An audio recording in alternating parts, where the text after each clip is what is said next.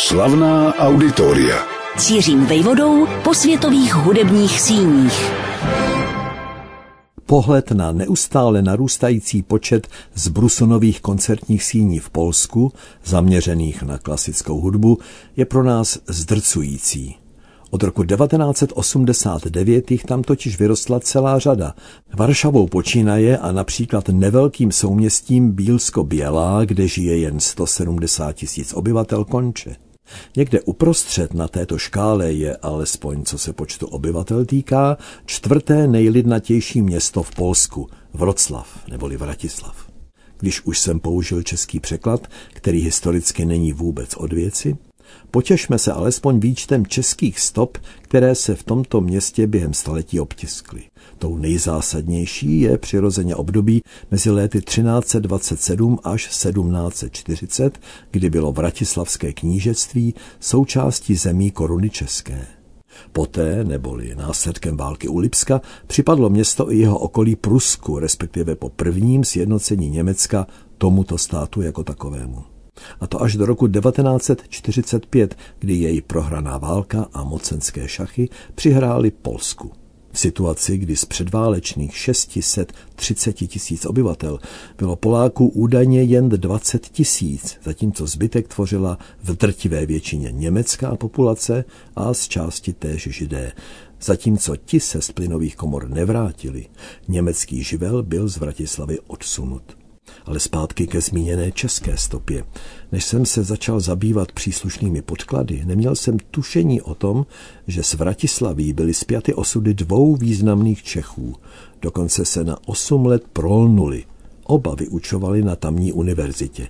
František Ladislav Čelakovský v letech osmnáct set čtyřicet jedna až devět, Jan Evangelista Purkyně od roku osmnáct set dvacet tři do roku osmnáct set padesát. A oběma, respektive tedy jejich ženám, se tam narodili synové.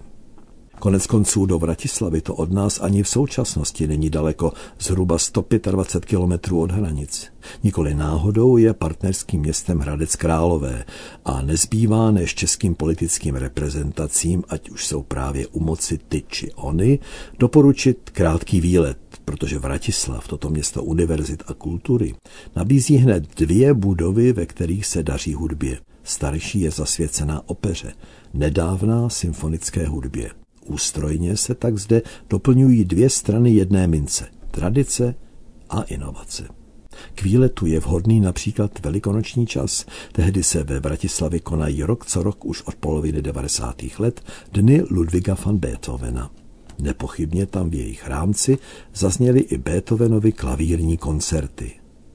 Vlastně se při výletu do historie vynořuje v souvislosti s polskou Vratislaví ještě jedna česká stopa, neboli, jak by čelný český vivaldiolog doktor Václav Kapsa řekl, bohemikálie, tedy alespoň v širší souvislosti. Právě ve Vivaldiho éře totiž existovalo v pražském Šporkově paláci, jak známo, proslulé barokní divadlo. Vedl jej, což se rovněž dobře ví, italský impresario, ale taky tenorista a libretista Antonio Denzi. Díky němu se zde například roku sedmnáct set třicet čtyři provozovala výpravná a poněkud kuriózní barokní opera nazvaná O založení Prahy Libuší a Přemyslem. Obnovená v jednadvacátém století souborem Musica Florea Marka Štrincla. Tou dobou, neboli v polovině třetí dekády osmnáctého století, ovšem Denzi už deset let pobýval a působil v Praze bez svého strýce, Antonia Maria Perucciho. Jeho jméno bývá, zdá se mi, u nás ku podivu zmiňováno řidčeji, přitom právě on k nám ovšem Denziho jako člena svého souboru v roce sedmnáct set dvacet čtyři přivedl.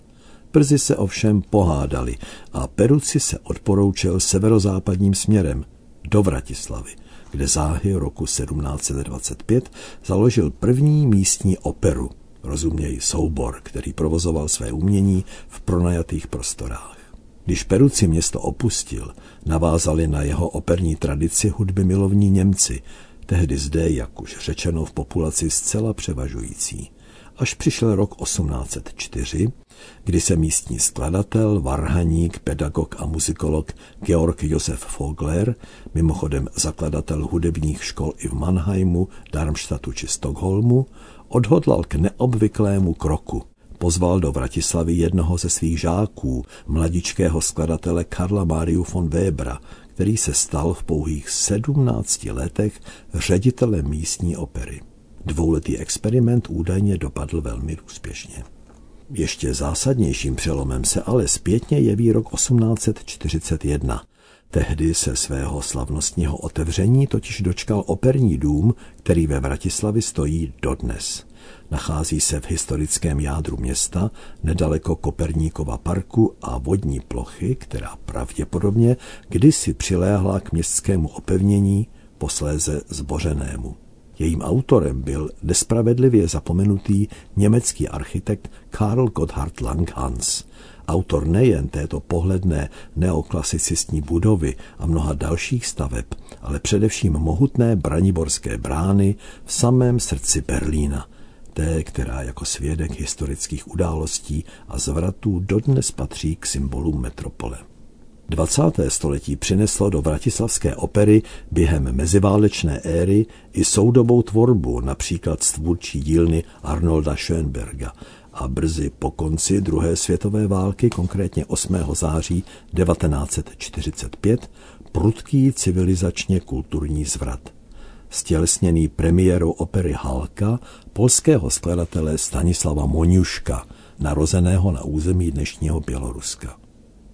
Volně v podmínkách jednadvacátého století navázal na autora vratislavské opery Karla Gottharda Langhanse ve městě jiný architekt, tentokrát už polského původu. Město zničené během druhé světové války ze sedmdesáti procent a poté spěšně budované tak, jak to doba dovolovala, totiž potřebovalo nový impuls. Byl pociťován dlouhodobě a čas pro něj nastal po roce devatenáct set osmdesát devět. Do Vratislavy jej měl přinést vyhledávaný varšavský architekt Štefan Kurilovič. Muž, který v čele svého ateliéru A P A zásadním způsobem přispěl k současnému vzhledu svého rodného města, tedy polské metropole. Tu obohatil věžáky jak pro kancelářské, tak obytné účely. Jedněmi za to veleben, druhými kritizován.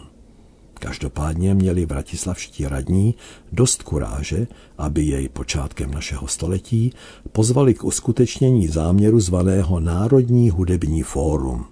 A učinili tak právě včas. Kurilovič stačil objekt navrhnout, asistoval roku dva tisíce devět u počátku jeho výstavby, ale finální podoby této své realizace, natož jejího zpřístupnění v roce dva tisíce patnáct, se už nedočkal. Zemřel totiž o tři roky dřív ve Španělsku, jako oběť letecké nehody, bylo mu pouhých šedesát dva. Pokud jsem Národní hudební fórum nazval neurčitým termínem záměr, je na čase to objasnit. Samozřejmě, že rozměrné postmoderní budově na náměstí Osvobození, sídlící nedaleko operního domu, vévodí koncertní sály a jsou hned čtyři.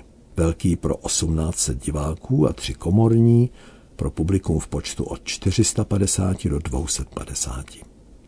Díky tomu se Vratislav pyšní jedním z nejrozměrnějších hudebních svatostánků v celém Polsku. Sídlí zde místní filharmonie, ale domov pod zdejší střechou našel také orchestr zaměřený pouze na baroko a několik komorních souborů různého zaměření. Ani to ovšem není všechno. Vratislavská radnice totiž rozumně a zároveň rafinovaně rozlouskla oříšek, který bývá achilovou patou podobných investic.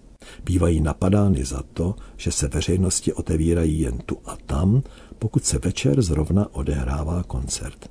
A jinak s její prázdnotou jsou nerentabilní v poměru k tomu, kolik z městského, krajského či celostátního rozpočtu stály. Zde na to šli radní od lesa. Aby byla budova v provozu i v denních hodinách, sdružili do ní instituce do té doby roztroušené po městě, nejednou i za cenu jejich sloučení. A tak se do Národního hudebního fóra nastěhovaly spolky pořádající hudební festivaly či akce, životem kypící zkušebny pěveckých sborů a setkávají se tu a nacvičují jak členové městské filharmonie, čili dospělí amatéři, tak jejich pokračovatelé ve filharmonii mladých. Není divu, že tento počin, věnovaný památce skladatele Vitolda Lutoslavského, přispěl výraznou měrou k vyhlášení Vratislavy Evropským městem kultury roku dva tisíce šestnáct. Lecos si ve Vratislavi vyzkoušeli během dlouhých devíti let, kdy se v období mezi roky devatenáct set devadesát sedm až dva tisíce šest rekonstruoval místní operní dům. Jeho management se nebál vyjít s produkcemi ven, k představením pod čirým nebem, anebo v ohromné hale století z roku devatenáct set třináct, běžně využívané buď pro koncerty pop music, anebo ke konferencím a výstavám či veletrům. Bezděky tak byl otestován zájem místních, ale i přespolních diváků o náročnější hudbu. A zjistilo se, že vybudování Národního hudebního fóra dává smysl. Za Málerem, zrovna tak jako třeba za Piazzolou a jejich skladbami lidé přijdou. Do města celosvětově proslaveného v šedesátých a sedmdesátých letech experimentálním divadelním souborem Jerzy Grotowského tak přibyla další položka, na kterou může být Vratislav po právu hrdá. Slavná auditoria.